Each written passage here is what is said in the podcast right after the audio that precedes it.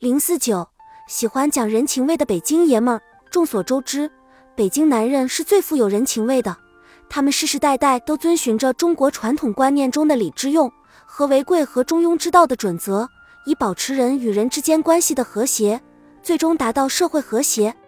因此，他们在做生意的时候也具有浓浓的人情味。过去，在老北京四合院里，没有血缘关系的几个家庭生活在一起。彼此间相互关照，形成一种友好和睦的人际关系。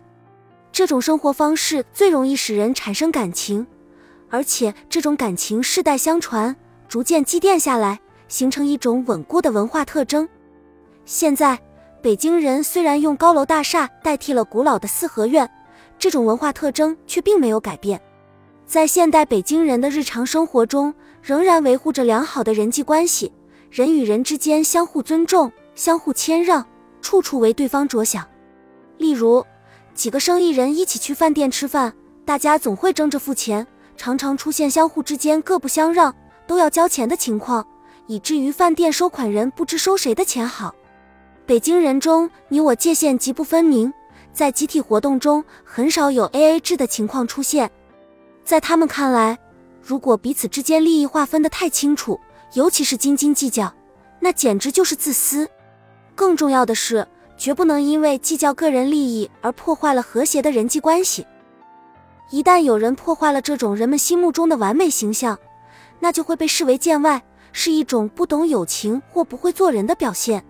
在生意场上，北京男人恪守一条格言：骗朋友只是一次，害自己却是终身。因此，他们为人热肠，处处替别人着想，无微不至的关心朋友，而且不图回报。如果你到北京人家里去做客，主人一定会非常热情的款待，往往把最好的东西拿给出来。在丰盛的菜肴面前，你最好放量饱餐。如果过分谦让、推三阻四，就会被认为不爽快、不给面子。北京男人的豪爽性格决定了他们不愿片面接受别人的恩惠，哪怕是最要好的朋友，也非常注重礼尚往来的交往方式。受人滴水之恩，自当涌泉相报。这种古老的传统在现代北京男人身上仍然存留着。针对北京人的这一特点，在于北京人做生意时必须注重与他们的人情交往，讲求人情味，最好不要单刀直入，一上来就谈生意。另外，不能忽视的是，北京商人素质较高，文化味较浓。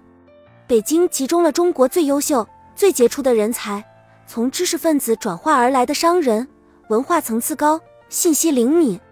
他们经商经验不丰富，但他们市场经济理论丰富，深谙现代经营管理理论。经过几年的商海浮沉，往往成功者居多。